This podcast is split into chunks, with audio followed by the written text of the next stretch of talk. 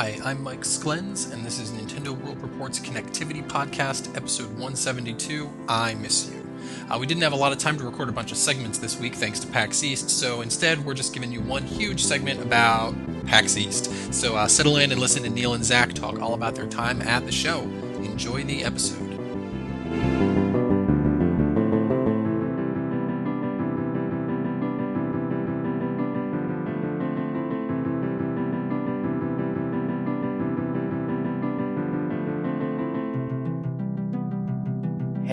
I'm Neal Ronaghan with Nintendo World Report, and this is Connectivity this week. Uh, I'm joined by Zach Miller. Hello. Uh, we're going to talk about PAX East, which was a thing that we did last weekend. And this Oh, is a sad show because this is the first time that Zach and I are talking since we saw each other in person all weekend, which Uh, doesn't happen that often because I'm in New Jersey and he's in Alaska. So, right. a special, special time. It was. Ah, wonderful. Hmm. I miss you. I miss you. Uh, so there was a bunch of stuff at PAX East, and Yeah, there was. we're gonna kind of front load this segment with the Nintendo relevant information, and then slowly dive into complete nonsense, aka Xbox, PlayStation, board games, what have you. Yeah. Um, so I think the best place to start is let's let's do it with the first thing that we experienced on the show floor, which was the Shovel Knight plushie. Um, I mean, that's just adorable. That's really all I got to say. Uh, I got Yeah. my Shovel Knight plushie. He has a magnetic uh, shovel that you can either put on his back or his hand, and I love it so. I liked it. I just I just didn't want to pay that much for it. Yeah, I, I, I, also didn't want to pay that much for their foam shovel. yeah. Although the foam shovel was also pretty cool. It was, yeah. Now I wound up uh, because it got mobbed pretty quickly. Um, I didn't play any of the the uh, the upcoming DLC I did not Knight. either. Did you watch any of it though? Because it looks I cool did. It hell. looked it looked brand new. It's got new characters and new enemies. It, it looked yeah, like a brand new game. and even the I way mean, same levels. Yeah, and even the way that you control Plague Knight, where it uses a lot more of his potions and stuff, it just it's it's really neat. It's it's like a remix on yeah, it is. to a higher level of like you know New Super Luigi U was kind of like a remix of New Super Mario Brothers U, but this is like a remix in a different way in that it's the same levels with a different character, whereas New Super Luigi U was kind of the same characters with different levels. Yeah. Um, but it, that's that's super cool. Um, I'm very excited for that, and And I think it's coming pretty soon. They, uh, yeah, I think they just nebulously said soon, probably because if Yeah. they said a certain date, it would probably slip a month, like like the game itself. Oh yeah. Uh, the next thing that we saw chronologically, uh, which we won't adhere to too too rigidly as we get through, is Splatoon, uh, which Mm. was fucking mobbed for the entire That was even. show. We, I mean, we got there an hour early. Yeah, yeah, they had a And it was media hour on live. Friday. And even even the media hour on Friday, we spent half of the media hour waiting online for Splatoon. And I think at its longest, I believe the cuz did you wait on the line again? No, I I just watched uh, the third rate minion guys and Tim Chatton stand in line long enough to not get in. oh, wow. So they waited all that time and then the show foreclosed? I believe so, Oh. Yeah, I think the line was about 2 hours long. Um, easily. Yeah, which which is I mean Splatoon's a hell of a lot of fun. Now, Zach, this was the first time you ever got to play the game. What'd you think? It was. I uh, I liked it, but I can see. I mean, I hope there are different game modes than just spray paint everywhere. Yeah. Uh, I mean, it and- seems like that's going to be a main part of the game. They, I Yeah. hope they have variations on what they you're doing. pretty easily do a deathmatch Yeah. mode. Uh, and I, I I don't know if you had this problem, but you know, at a certain point, you you pick up like a bazooka, Yep. but it's not the game's not good about telling you when you have the bazooka. I I would chalk that up a little bit to like you're playing it at a giant freaking event. Sure. Um, because I, I, I like I, I feel like that might be something that would be better served with maybe an audio cue when you're playing Yeah. the game, uh, which you're not going to hear. no. But even still, they could probably make it more visually apparent because I would just have like the the demo rep would tap me on the shoulder and be like, "Hey man, you got a bazooka." Yep, like, same "Oh, here." Sweet. I, I um, actually liked how they set it up. They had eight Wii U's set up with one person on each one, and it was four versus four. Yeah, that's uh, Uh, Must That's- have been local LAN or something. Yeah, that's the same setup that, they, that this was actually the same exact demo that they had back at E3. Oh, okay. I mean, so far as far as Splatoon being playable, we have only seen one demo. Which I mean that that Oh, that doesn't say that like oh it's not going to come out in May. I mean it's just that that this is all we've seen so far. We haven't seen anything else. yeah. Um, which I mean it's probably because they want it to come out in May, so they're not spending their time making new demos. No, I thought it was a good game. Yeah, no, Uh, I, if I, if if uh, if you know, it it does need. If you're going to have cooperative, team-based online multiplayer, you really need voice chat with your friends during the match. yep. If it doesn't have that, then I'm very concerned. Yeah, I mean, it's I still did gonna be like. I mean, I like turn, turning into a squid and swimming around. That was really cool. And I like that you could tap on your teammates to warp over to where they are, yeah. so you don't have to run through the whole level. I mean, I, I feel like it just does a lot of smart things. Yeah, and I, I hope that the smart things are expanded upon like a really deep game which i mean the the early signs are that it, it probably will be a deep game and it, it really needs voice chat yeah, it really really needs it yeah. No, none of this in between matches bullshit. yeah now let's Yeah. talk about something that's going to completely divide us and that's Oh, man. affordable space adventures Fuck that game. comes out on april 9th it's from KnapNok games they're the people who made spin the bottle bumpy's party which was a 2013 wii u release what affordable space adventures is is that it can be either a one player game a two player game or a three player game the game is relative i think it's exactly the same no matter how many people you're playing with and you control a shitty spaceship and you're exploring different planets Yeah, um, what you would do if you're playing by yourself is that you would have the gamepad in your hand. There's a bunch of like knobs and dials that you touch on the touch screen that like you know will turn on your engine. You can then like you know put it into overdrive, take down the thrusters, try to lay low, and that all ties into puzzles within the environment where there will be like enemies and obstacles that you come across that like you can't make a lot of noise when you cross this enemy so you need to kind of get it so you almost just glide past them or you can't use electricity while you're near this enemy so you need to you know use use your your gas engine to to power through Mhm. um and it's just i mean it's it's a lot of just puzzle solving throughout throughout a world and what you would do it's a lot of multi-management. Yes. It's a, I mean, it, yeah, it is a lot of like you have to do multiple things at once. And if you were playing it by yourself, you would also be, in addition to all the stuff on the touchscreen, uh, controlling it with controlling the ship around with an analog stick and using the second analog stick to move a flashlight around. If, If you were using, if you were playing this game by yourself, you would go insane. I'm I'm very curious to see how overwhelming it can be when you're playing it by yourself. Yeah, it was Um, overwhelming for me, and I was just on the gamepad. Yeah, what you Because the gamepad guy does every fucking thing, and the Yeah. guy on the pro controller just drives it. Yep. Yeah. Um, if you're playing multiplayer, then I, I think you can use Wii remotes as well. We are using Pro Yeah, controllers for the can. demos. Um, one player will control the ship with an analog stick. The other player will use the flashlight, which is almost used. It's used to you know illuminate passages and also like scan enemies and stuff like that. Yeah, Um, so you have to work together, which which I thought was really fun, and I, I was under the impression that when Zach and I were playing it, we were having a very good time. And then I talked to Zach afterwards, and he was like, "Fuck that." I I really enjoyed it though, and actually, my buddy Joe, who was with us, um, he was they had two demos of it. He was playing the other demo. Uh, I'm glad that he lives closer to me in this instance because he's also really into it. So I've got someone to play co-op with. there you go. But yeah, I mean, I'm I'm really excited for that game. I think it looks super super cool, and it's it's nice to see a company take advantage of the Wii U gamepad. Now that is true.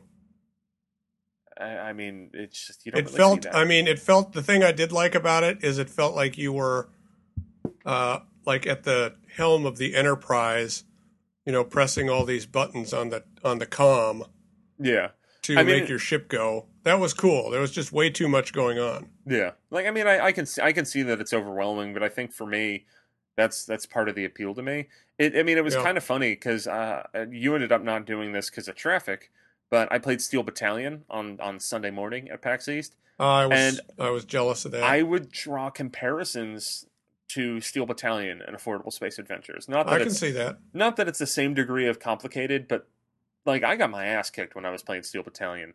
Sure. But I was also like I think it was like a ten player match, and everyone except for me and like two other people had ever played it before, or we were the I, I was one of like three people that had never played it before. Oh, I see. Um, so I got destroyed, but it was still really fun, just like setting everything up, you know, uh, trying to eject at the right time so I didn't lose for reals and and stuff like that. Like that's the kind of feeling that I had during Affordable Space Adventures, which was like, yeah, I we failed a lot, but it was fun to fail because I don't know, like there was something cool in that, like trying to outwit the different environment, like the different puzzles, and try to solve them by using things with the ship in creative ways. Yeah. Um, I'm I'm that game rocketed to the to the top of my my Wii U eShop desires. I don't know. I think the next game. Uh, Yeah, more I, for well. I, you ruined my segue. Damn it. sorry, man. Um, what what were you gonna say? What soared above uh, above to the top of my Wii U eShop list, most anticipated, would be Adventures of Pip. Yes. which was a Kickstarted game, I believe, last summer. Uh, it's coming to Wii U. It's coming to PC. I think it's coming to Xbox One and PS4. Um, I knew very little about this game going into PAX East. I'd never heard of it. Um, I knew I, I was pretty sure that former WayForward people were involved. Indeed, they are. Uh, Adventures of Pip looks like it might be this year's Shovel Knight to a certain extent. I mean, not Yeah. not in the same exact way. Like I, I don't think anything can really rival Shovel Knight ever. Uh, that game is a masterpiece, but Adventures of Pip looks like it's going to be really, really cool. Mm-hmm. Um, what it is is that you start off as a one pixel. You're a one pixel hero named Pip in a 32-bit world. Like that's Right. that's the hook, line, and sinker of it. And then there's like this evil witch that's de de-evolving everybody into one pixel creatures, but you're you're a plucky hero, and then you unlock the ability to turn into an 8-bit hero and then a 32-bit hero. And what I incorrectly assumed when I first heard about this game and that, that rough idea was that okay, so you're going to play some levels as the block, then you're going to turn in the 8-bit guy, then you're going to turn in the 32-bit guy, and it'll be this progression through the game. But that is not correct. What you do is uh, it's still like you still have to go through, and it takes a little time to unlock the other two forms. But when you unlock those forms, a lot of the puzzles are between evolving and devolving from each of the forms because like the block, the block is smaller, uh, lighter, so that way like you know there there's uh, one thing early on in the demo where you are the in the the eight bit form, but your guy's like bouncing on a spring, but he can't get up the wall, so you have to de-evolve into the block, so that way the lighter block can Right. can fly higher in the air. Uh, when you're the eight bit guy, you can punch, you can wall jump, and then when you're the 32 bit guy, you have a big sword, and you're very heavy, so you just kind of fall through things, which means you might want to devolve so that way you can wall jump. Yeah. And and the example that I used when I explained it to people after I played the demo, and also uh, I used it in my impressions, which are now up on the site. Um, there was one puzzle that I came across in the demo in which I got up to an area and I was trying to figure it out. And I started off. I, I was I was the eight bit guy, and I I I did have a little help from the developer because I did like fail a lot. And he's just like, maybe try this. I'm like, oh okay, and it was like unlocking the key.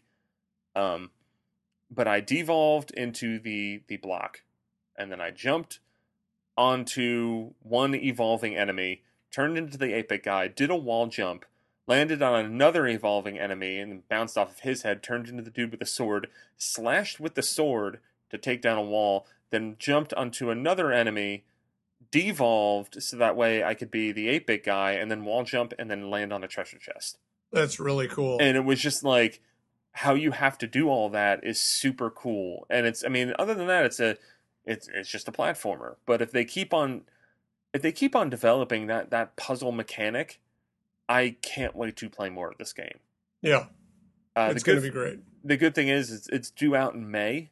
Um, it might not be out at the same time as the PC version. Uh, I mean, the, the, uh, when I talked to when I talked to the developers about that, uh, they basically said like uh, console stuff can be weird because Yeah. they're they're going into early access for the PC game very soon. I think by the end of March, and they hope to have everything out in May, but it might be slightly staggered depending on you know how the the lot checks and approvals go on you know Nintendo, Sony, and Microsoft consoles. Yeah, But I'm very very excited for that game. Yeah, that was, and the music by Jake Kaufman. Yes, which I did not know when we played the demo. Also, I couldn't really hear the music because you know Yep. show floor. Yep, Um, can't hear anything on that show floor. Yes. But yeah, great game, great game. So then on Saturday morning, we played a bunch of local multiplayer games that are coming to Wii U. Uh, the first one was Toto Temple Deluxe, which That was pretty I- fun. I I, I don't know. It like, it looks, was- uh, It was a weird game because it's a little, it's a little too chaotic for its own good. it's like really twitchy. So how this works is it's a it's a four player game. You're on a single screen, and there's a goat, and it's basically like you know, capture the goat. with tikis. Yeah, and I think there's also that there there was another game mode that they showed, um, that was like whoever won the four player match would then go against the computer in this other game mode Right. where you would get the goat and then the goat was attached or you would get a bomb or a bomb goat I don't know, um, and you would have to try to take the bomb and then the bomb would eventually blow up and you wanted to blow up the other person in the radius of the bomb, Right. um, which was which was kind of interesting and I guess if they have more variations on on that kind of gameplay it could be very cool but as it was like the way that the characters moved around is kind of like you're jumping but you're also doing this dash Yeah, And like just- headbutt. yeah and it just was kind of weird to control i didn't really I don't feel I- like the headbutt worked very well with the level design. yeah like i i, I felt deal. like i felt like i didn't have a lot of control over where my little guy was going Right. and, and i mean that was kind of my beef with that especially because uh, when we were back at the hotel we played some towerfall Oh baby. and and towerfall is a game where like once you understand that game you know where you're going constantly like like you you have total control over your your guy and if you don't then you better learn because you're going to lose a lot yeah. whereas with with this game it was it was a little too chaotic i i think i crave a little more structure in in my local multiplayer games It like I felt like the game required more precision than you had. yeah know. uh where, whereas i think that runbow which Oh, was God. another local multiplayer game that we played it's actually it's a nine player wii u game Yes. I, I feel like Runbow is better designed to embrace the chaos in a way Agreed. that Temple Deluxe is not. Um, there there is a certain chaos in having nine people running in one direction that is that is beautiful. Uh, the the main mode that they had on display at PAX East was the race mode, where it was just start off and everyone would want to uh, run in one direction and get to the finish line first Right. which it, you're lucky if three people even make it near the Huh. finish line. Huh. There's a lot of death in this game, but the I mean the, the the matches are very very quick, and it just I mean, it's just a lot of fun. Like it's yeah, it's, it was. it's it was very difficult to try to put it into words what made this game work because it's just like it's it's nonsense but really fun nonsense. Yeah. The uh the taunt helped. Yeah, yeah. The taunt is a very crucial part. Um, taunting in any game seems important. Um, but yeah, I also like that we played the color master mode in which I was a total fucking asshole to everybody. Yep. The it's it's like uh, I think you can do one person on the gamepad and then up to eight other people against you. Yeah. Um, the person on the gamepad has all these different tools that you can drag and drop onto the screen. Like there's a lightning bolt that would electrocute everyone, so if they're mid jump, they're just gonna fall right to their death. Uh, you can also you can uh, launch something called the Gray Man that then you can control like a normal character and try to beat up the other characters on the screen. Um, you, can, reverse the controls, left and right controls. Oh, okay, that's what that was doing. Yeah, Okay, cool. sure. Um, you can uh you can change the color. I don't know if yeah, was were you able to do that changing the color of the I landscape? I would be able to trigger the color to change, but I wouldn't be able to pick exactly what color to change it to. Okay. However, I could put big like ink spills. So I think like Yes. what that would do is that that would make it so if it went to that color, then like there would just be a hole in the environment. Right. A black hole that sucked everyone in. Yeah, yeah, there was that too. Um, I I had a lot of fun with Color Master mode. I liked it a lot. It it was it was pure chaos, but in a good way. Yeah. Um, I'm very excited for Runbow. That's coming out this summer on Wii U eShop. If you can do that local multiplayer thing, Runbow should be something you're paying close attention to. Yeah. Um, we also saw or or I guess you didn't really see it. You kind of just looked at it and then told told the developer that it looked very nice, and then walked away. Yep. Uh, that's Sword and Soldiers Two, which Looked is by Ronimo nice. Games. Uh, they made Sword and Soldiers One, which if you haven't played that, I think it's like two bucks on the Wii U eShop. Totally worth it. Oh, totally worth it. Um, but the second one, uh, I mean, the the single player is is sort of more of the same of the original one. I got Different to play, uh, different factions. yeah, yeah, different factions. Um, I got to play the multiplayer where you have one person on the gamepad and one person on the TV, and that was very fun because it was a very elegant way to play that game on on one console. Because Well, that's you the only way I think you could do it on yeah. one I think they had split screen in the other version Oh of- God. of the of the original. But but yeah, I mean, I, I had fun with that multiplayer. I'm very excited for that game. That should be out in the next month or two, I think. nice. Uh, we also have some other Nintendo stuff. Xenoblade Chronicles 3D. Uh, it looks looks nice. I guess Does it though? As Does nice as that game could. It's so tough because it's like my people. Somebody I think asked me at one point, like, "Oh, did you see Xenoblade? How'd it look?" And I'm like, "It looked beautiful." And then I thought about, it, I'm like, I mean, the faces still look like butt. The textures aren't that great, but like, I, I just think it's a very pretty game, and I think some of that comes from the music.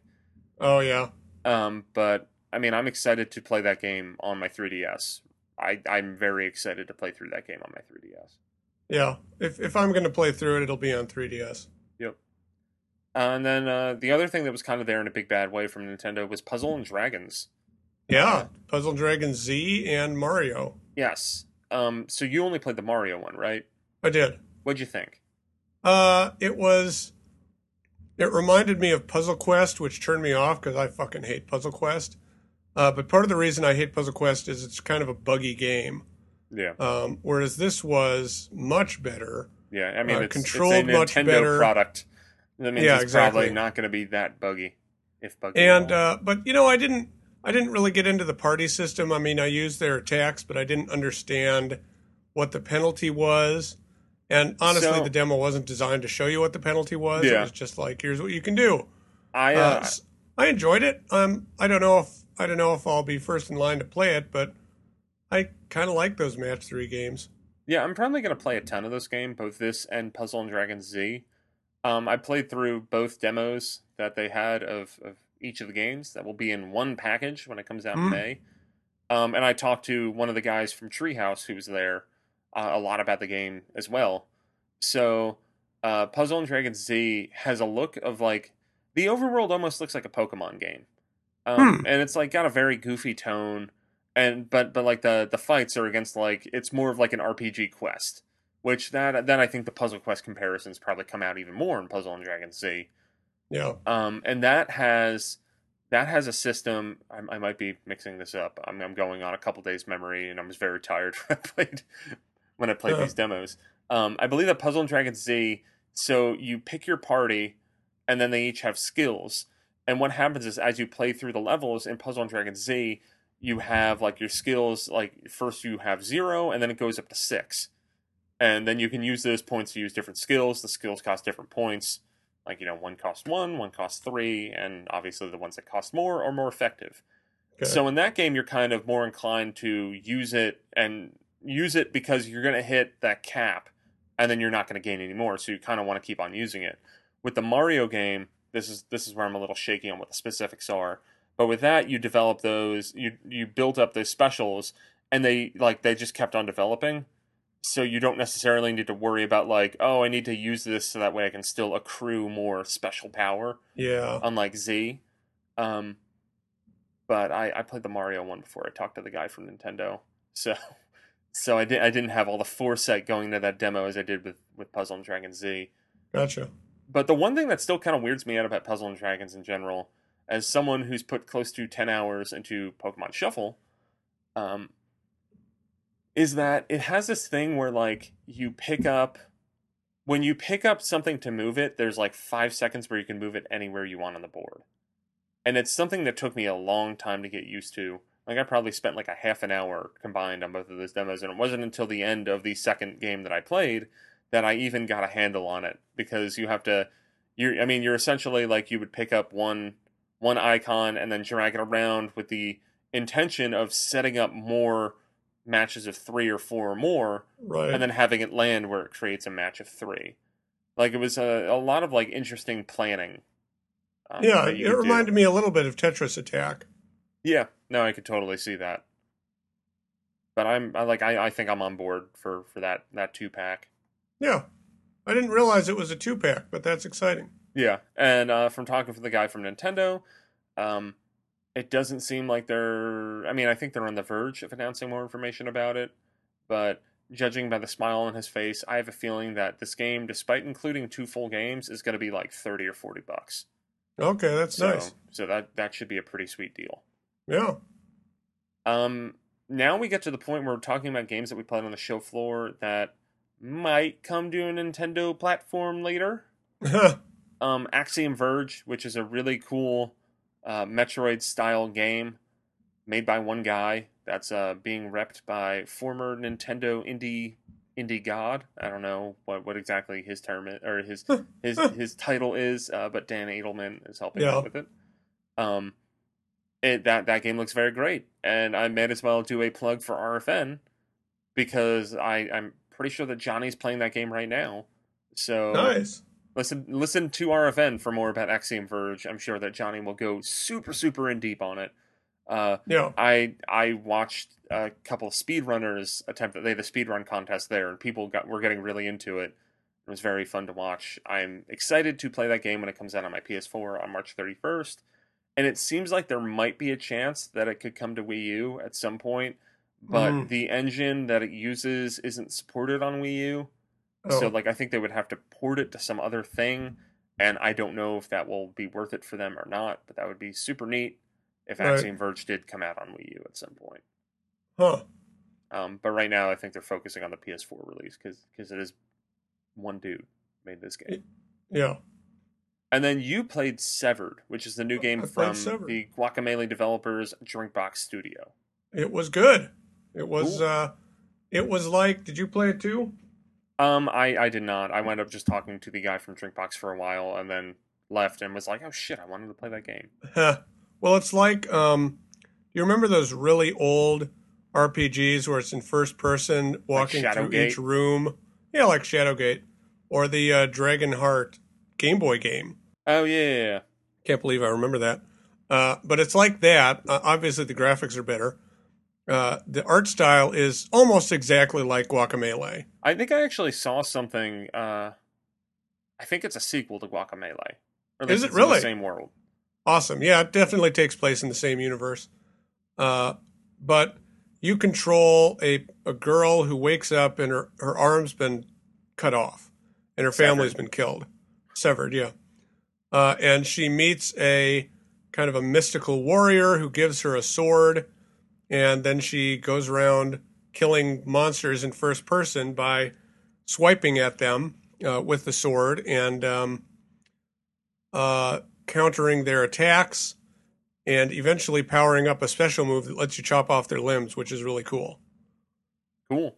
There is uh, my only concern with it is that sometimes you'll you'll get in a you'll get in a mode where you're, you're fighting a guy in front of you, but then there's also a bad guy to your left and to your right, and there's not a real easy way to just like tap on the guy because because he's on your left or right. So you actually have to swipe the screen or move the stick. I mean, Oh, okay. to look at him uh, to attack him while the other guys are powering up their attacks.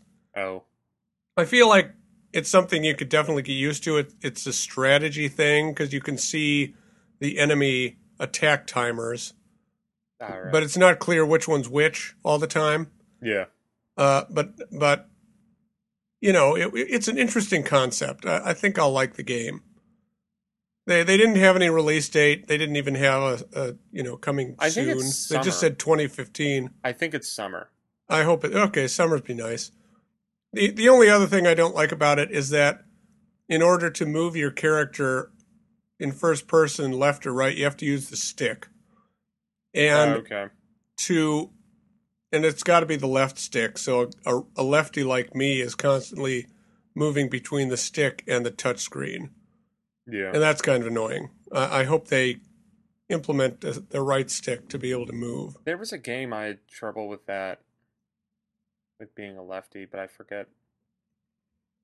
Oh, I think. Wait, wait, damn it!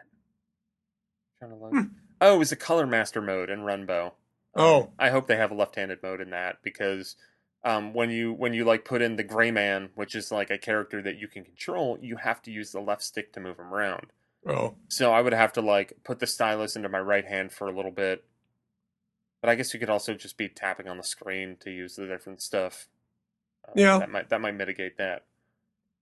Um, I forgot about a, another game that was there that is coming to Wii U, uh, Rive, which is from Two Tribes, the people who made Toki Tori Two. no, I didn't. I didn't see that.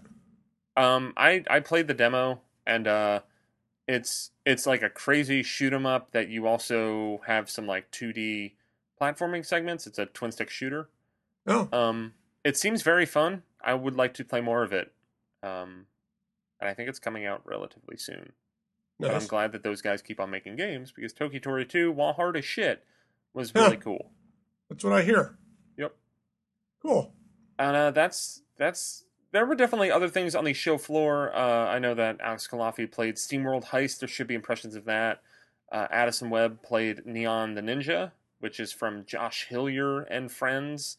Right. Um, Josh Hillier has been on RFN in recent weeks, so so that's neat. Um, but that that's about it for the the new Nintendo games that were on the show floor. um, big. It was a big PC year. I, it kind of always is at this point. Yeah. But even this one, even more so, because like Overwatch was on the show floor. Um, right. Guild Wars Smite- Two. Smite's coming out on Xbox One. I think they had Infinite Crisis, the DC MOBA that was on the show floor, kind of a big presence. There was a really cool Capcom booth that was modeled after after the Caravan from Monster Hunter Four. Um, Oh. They were they were selling stuff. It wasn't like there was anything that that exciting and revelatory. It just looked really neat. Right. Um, but then there's the other part of PAX, the non-show floor part of PAX, where we go and we wander around and we play retro games, we play new games, and we play board games. Yep. Um, the in best retro, part, PAX. in the retro room, which I, I felt like I didn't spend as much time there. Uh, the one thing that I did do was uh, I played Animaniacs on the Super Nintendo, which I didn't really get into, nor did I really care for. Nope. Uh, but then we played some Tetris Attack, in which I realized that Zach is a golden god at Tetris Attack. um, my my my wife Lauren and my buddy Joe were both there, and they are both people who have habitually kicked my ass in Tetris Attack. And Zach handily mopped the floor with them. I did. It felt So- good. Yeah, yeah, you you were very good at Tetris Attack. Uh, part of the reason we didn't spend much time in the retro room was because it it was always packed to the gills. It was very packed. It would, it would take forever to get a, you know, get to the front of the line, and then by the time you did, the console you wanted was probably already taken. and and also that the console you wanted might have a line around it. Like when we were playing the Super Nintendo, the the line to take out a game was literally right behind us. True. So it, it was like kind of claustrophobic. Yeah. But you played some Ducktales, so that's cool. I played DuckTales, which is hard as shit. I forgot how hard that game is. Uh, but let me tell you why it's hard. It's because the enemy placement is cheap as hell. yeah, that's Uh, not really a fair game. if you ever, you know, scroll off the screen a hair and then come back, there's the enemy again. There was a section in the Amazon where you spring up to Launchpad's helicopter and are holding onto a rope, and a bee comes right across the screen uh, to you. I mean, literally, it hits you in midair. There's no way around it, and then you just fall to your death. I'm not really sure how I got past that when I was younger. Um, and, and then there are also some really tricky, like the moving platforms. Anytime there's enemies and moving platforms on the screen, the frame rate drops so horribly. Yeah, there's a. I mean, the whole sprite, sprite flickering in Mega Man, all that Right. jazz.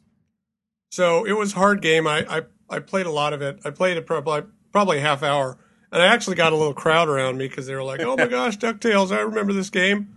I know uh, And uh, they watched they watched me fail. they had like a Nintendo arcade cabinet there that was like I guess it was like a PlayStation Yeah. 10 or something. Um, but Jared was telling me that he wound up filming some dude beating Contra and then Oh, interviewed shit. him. So check NWR TV for for Jared talking to some dude who beat Contra on a fucking arcade cabinet. Nice. seems impossible. Um, there's also the the current console free play, in which uh, we went over there when we had some free time, and my original intention was to like get Mario Party Nine, make Zach play Nintendo Land, but Huh. what ended up happening was as as I was standing there, I was talking to to people that were with me that we've never played an Xbox One. So I figured, oh yeah, that they, the Halo thing came out, and I heard it was busted, but like maybe we can just play some some you know split screen co op or split screen multiplayer. We've all played one and two multiplayer. They're all yeah, good. I, I I have a lot of fond memories of Halo One and especially Halo Two local multiplayer. Um, tons of fun. So we go to get the Xbox One, and and we got the copy of Halo, and we went to the the console that we were assigned, and I put in the disc, and it has to install. Mm-hmm. Should have taken out a timer at this point and timed how long it took us, like time to play Halo. Um, it took probably between five and ten minutes for the game to initially install on the system. It was longer than that it, because I was at least 10 minutes because I was out wandering around trying to get photographs. So at least 10 minutes it took to just install the disk and let us even boot the game. When we booted the game, we found out that it seems like it only installed Halo 4 and and, uh, and Halo 4 uh, single player because as you might know, Zach, uh, that the Halo multiplayer when you got the game in order to play the multiplayer, you had to or play the multiplayer for I think Halo 3 and Halo 4, you had to download a patch. a 20 gigabyte patch. something like that. Which, oh god, I can't even imagine getting the system and wanting to do that. Um, so we go to play some split screen. It's going to be great, and we have to wait for Halo One and Halo Two multiplayer to install. Yes. We couldn't even like prioritize Halo Two because really, when I got this game out, I was like, let's go play some Halo Two local multiplayer. Right. But no, it, it started installing Halo 1, and that took another 5 to 10 minutes. Um, and then that installed, and we went into it, and it was okay. I mean, Halo 1 is showing its. Halo 1 shows its age a little bit The map is is, so okay. small. Oh my gosh. because it's a 14 year old game. Like, that that's okay Sure. it shows its age. Um, still had fun, like, kind of remembering how to play that game. It's been a long time. Um, and then it then it froze. And then it through the froze. And then, then I gave up with the Xbox One. Then we were So, like, "Fuck you." That was probably a half an hour, 40 minutes of my day, and I spent about five minutes actually playing a game. but those five minutes were pretty great. yeah, no, I had a good time. Like, it's still, if I ever wind up getting an Xbox One, I will probably get that broken ass game because I, either that or maybe I'll just hook up my Xbox 360. I think I have a copy of Halo 2 somewhere. Maybe I downloaded it to the system if you could have. Maybe I'll just do that instead. Mm-hmm. That's probably the better idea because it, it actually functions. Huh. So there was also an arcade there, although the arcade was not as cool as it has been in years past. I found out I think it's the the American no. The ACAM, I don't know what that stands for. I'm trying to think like the American Coalition of Arcade Machines, something I don't know. yeah. Um, but the guys who usually supply it, they're the people from Funspot, but they didn't have funds. They're a nonprofit uh, to make the trip. So instead, I think it was sponsored by ScrewAttack, and yes. it, it was. not as interesting. Like in Lots years of fighting past, games. In years past, they would have like some vector stuff. They'd have I, there was a Trivial Pursuit machine one year from the '80s. That was crazy. They always have like uh what is it? Um, uh, God, Dirk the Daring. What's Dragon? oh, Gauntlet? man. No, not Gauntlet. The one that's like the Don Bluth animation. Oh, Dragon's Lair. Yeah, Dragon's Lair. They had Dragon Lairs machines, uh, Mr. Do's Wild Ride, um, the the original Punch Out, like stuff like that. Like I remember that, yeah. really fun. Um, they had a very big focus on like Street Fighter and Mortal Kombat. Uh, they did have Primal Rage. They Primal had like Rage! Hydro, Hydro Thunder, and I think they might have had like some multi arcade things. There, They had a there Blitz too. 2000. Yeah, Blitz 2000, which that, Beat there was Mania. there were some people in Mortal Mortal Kombat over Blitz 2000, so we did not play Blitz Yeah. 2000, but we did play Mortal Kombat, which I don't remember how to play Mortal Kombat 2. Me neither. Um, there was a time where I knew how to play Mortal Kombat 2. That time was like seven or eight years ago. Uh, I forgot that you have to press a button to block. Yeah, yeah. But Primal Mortal Rage uh, does not hold up. yeah, Primal Rage also a pile of crap. Yeah, it looks terrible. Yeah, like this the weird claymation nonsense. Um, digitized claymation. I think it looks it probably looks worse than Clay Fighter. Yeah, yeah, I think it does too. But of course, the the highlight of PAX East has been continually the Johann Sebastian Joust in some random room. Yes. Um, Jared and I were actually uh, in a tournament that they had there, and we made it past the first round, but then lost in the second round. Um, but we had a lot of fun, and I was I was very close to almost almost making it past almost making it past the second round. Yeah. Um, Addison Webb was also uh, he ended up like they had. I mean, so like the whole tournament was basically like organized over Twitter. So naturally, some people who signed up did not show up. So Addison ended up getting in, and so did uh, Tim Chatton, who friend right. friend of the site. Um, I guess at this point we've we've hung out with him two PAXes in a row, so I guess we're buddies now. Tim got punched in the face. Yeah, he did. um, but yo, Johann Sebastian Joust once again was incredible and tons of fun. Amazing game. We also played that in the hotel room, which which is really fun. Yeah. Uh, Mhm. we were playing uh, PS4, so only four player, but some some nonsense happened in the hotel room, which involved uh, my my personal. What what I'm still proud about is when I had backed Jared into a corner by the fridge. And I reached over and opened the freezer door to hit his hand and knock him out, which was like like I I'm so proud of myself for thinking that was even a thing I could do. It worked so perfectly. oh, that Um, was great. Yeah, and I think like Addison got knocked onto a bed. Like it was it was good Yep. times. Um, Yep. We also played some other fun multiplayer stuff in the hotel, uh, like Starwhal, which I don't think. Did you ever actually play Starwhal? I didn't play it. I was I was doing something else, but that game looked insane. Yeah, uh, you're Starwhal stabbing each other in the heart. That game's coming to Wii U soon. It's already out on PS4. It's, Nice. uh, very fun. Um, we played some Towerfall. We had we had two Smash Brothers tournaments throughout the course of the weekend. oh, that's um, right. on Thursday night we had a a hotel smash tournament on on my Wii U, which I brought, and which With we amiibos. yeah yeah we we had it was a twelve person tournament. We had six people there. We had six amiibos in, and I got beaten by my Toon Link in the loosest And bracket. I got I beat your level 50 Mario. yes yes uh, America the Mario. Um and and then we had a Smash Brothers 3DS tournament which, uh, with with some readers slash listeners. Um, hello if you're listening to this and you were part of that tournament. Thanks for coming. Um, I got and we did that on the show that one. floor. I think I made it to the second round in that one. Um, I I had fun with it. I I started playing as as Shulk more, who I think might might be closing in on becoming my new main really? in Smash Brothers. I really like using Shulk, although I'm still like I'm still kind of learning him. This was a very recent development. I was a little weirded out by the amount of of uh, frame rate issues in local multiplayer.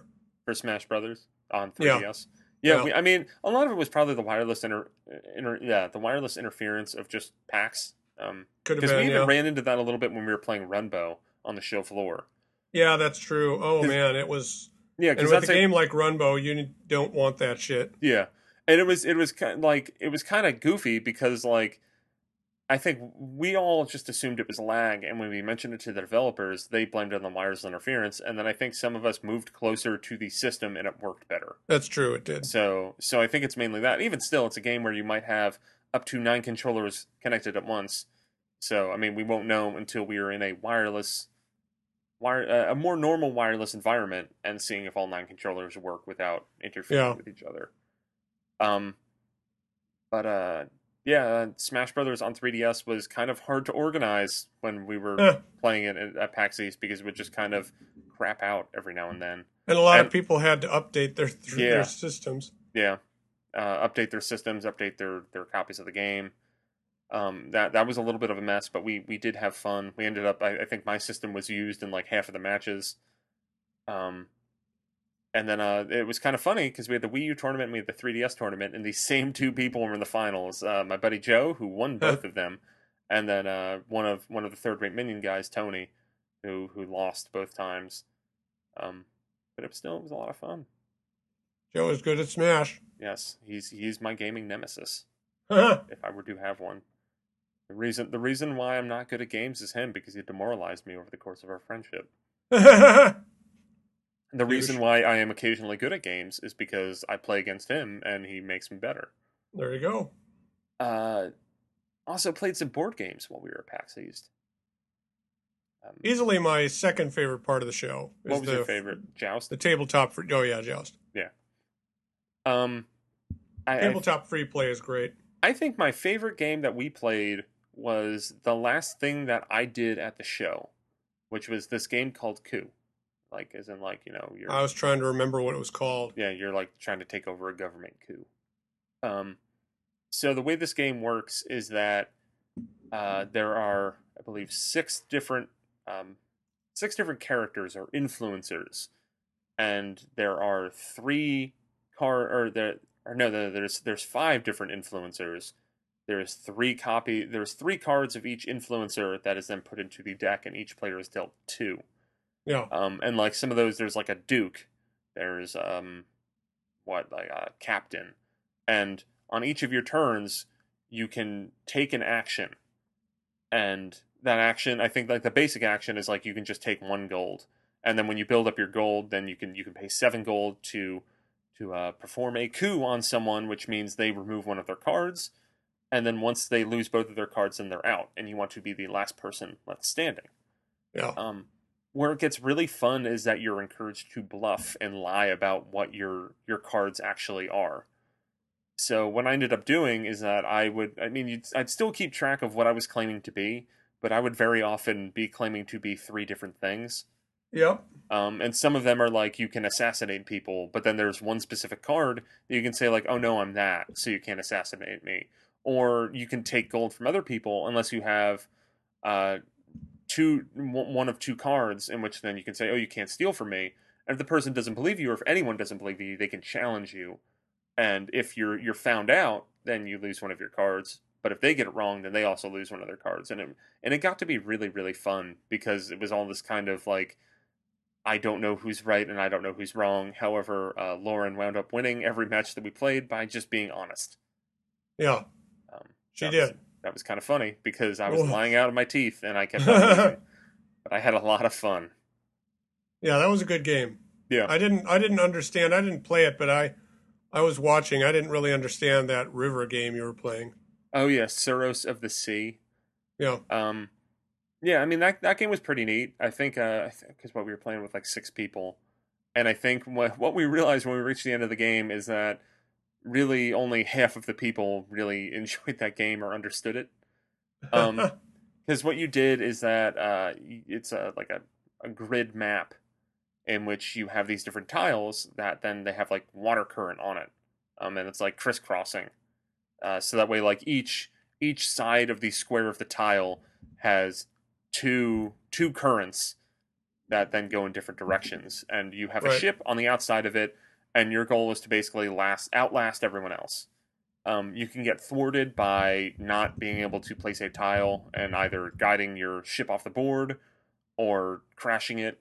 Um, there are also monsters on the board that if the monsters move into you, then you are dead. How you decide if the monsters move is you have dice.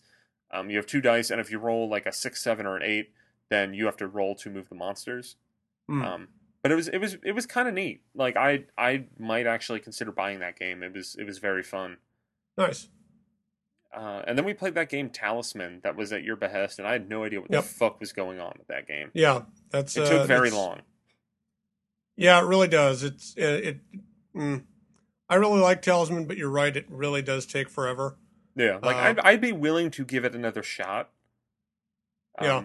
But I'd need to like be focused. Like I was getting hungry and cranky. Like, Yeah, yeah, and and I think we we started playing that game at a bad time because we had other things to do, yeah, and we I were, we, forgot I was, that it was I was such a long term game. yeah, I, I was working on setting up the, the location for the Smash Right. Brothers tournament, and Lauren liked it though. yeah, no, it seemed fun. Yeah, and Lauren ended up succeeding in that game. Yes, she did handily.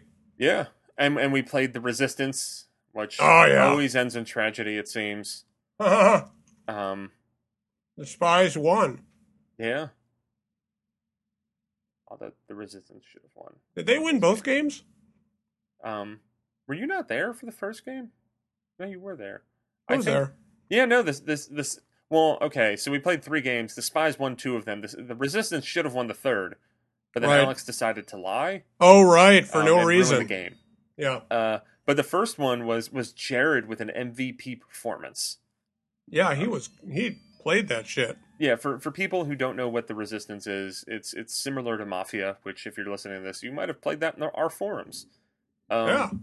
where there there are spies and there are resistance members and basically the spies want to trick the resistance members and the resistance members want to figure out who the spies are um, there's more to it than that but that seems like a pretty apt way to sum it up if i'm not Mhm. trying to explain it to you the listener to play it with you right now um, which i had to explain that to a couple people i'm getting i'm getting better at it Yeah. um, but I mean, it was yeah. Jared Jared Jared gets a gold star for his MVP performance at Resistance Yeah. because I was I was a spy with him and I got found out almost immediately because I was also um and it's also like a game where you know you have every you need someone to guide everyone to close their eyes and then have the spies open their eyes and then acknowledge who they are. And I was one of the spies. So I was trying I was trying to actually catch uh, staffer Zach Kaplan's eyes because I didn't think he caught mine. But that means there was this awkward pause between, between when when I was like all right uh, close your eyes. Um so, so I got found out pretty quickly but then Jared just destroyed everyone. It was amazing It was what was incredible to me was that in the second game, uh, he did it again well, not just that, not just that, but me and Alex accidentally revealed that we were both resistance members, yeah and yet we still lost. well that, that's because Alex was playing the wrong card Oh, I see. Yeah. Yeah, that that is the only reason. Like that. I mean, the correct assumption was that we figured out four people who weren't spies, and we were right. But then Alex thought that that would be boring, despite the fact that's the way you play the game. Yeah. But that's neither here nor there. Uh, Yeah. that's It's a it's a good game. yeah. Um, that's kind of PAX East in a nutshell. Can't About, wait for uh, next year. in a fifty-minute nutshell. Yeah. Um, do you, do you have anything that any final thoughts on PAX East? I look forward to it every year, and I'm so glad that I discovered Joust, and I'm Yeah. so glad we played more Joust this year. And uh, I didn't really like the bro guys at Joust this year. Um, I did start following the people who put together that tournament on Twitter.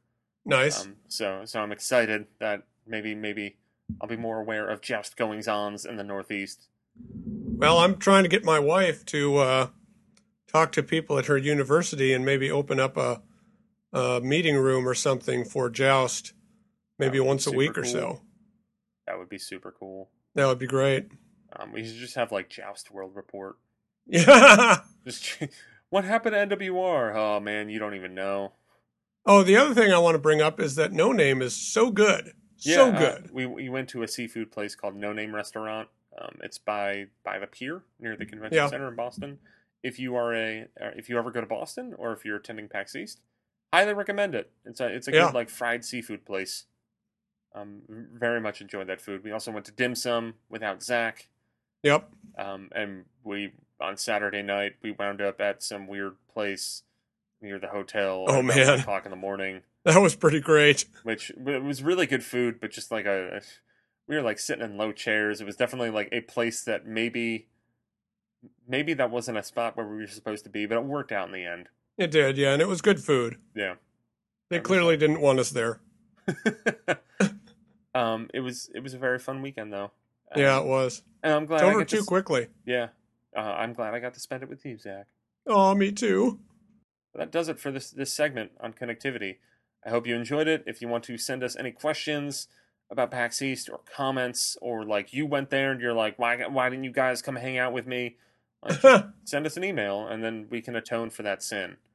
Um, send the email to connectivity at nintendoworldreport.com. Um, I am I'm at Enron10 on Twitter. Zach is at zmiller1902. If Yep. you want to come and say yo to us there. And uh, we should be rolling out some PAX East coverage over the next couple days. You heard most of what Zach and I have to share on this very segment, although you can go read the words. Um, I'm, I have my Adventures of Pip and Runbow articles already both up. I should have stuff on Affordable Space Adventures, Sword Me of too. Soldiers 2, and also Starwhal up in the next few days. And then, and then we're going to have a lot of other cool stuff on the site in the coming weeks. Hell so yeah. enjoy, and I'll talk to you guys all very soon. Bye. Thanks for listening, and I hope you enjoyed this week's episode. If you'd like to send us some listener mail or your favorite shooter music, you can send it in to connectivity at nintendoworldreport.com. And if you've got a moment, please take a couple seconds to rate and review the show on iTunes and help spread the connectivity love.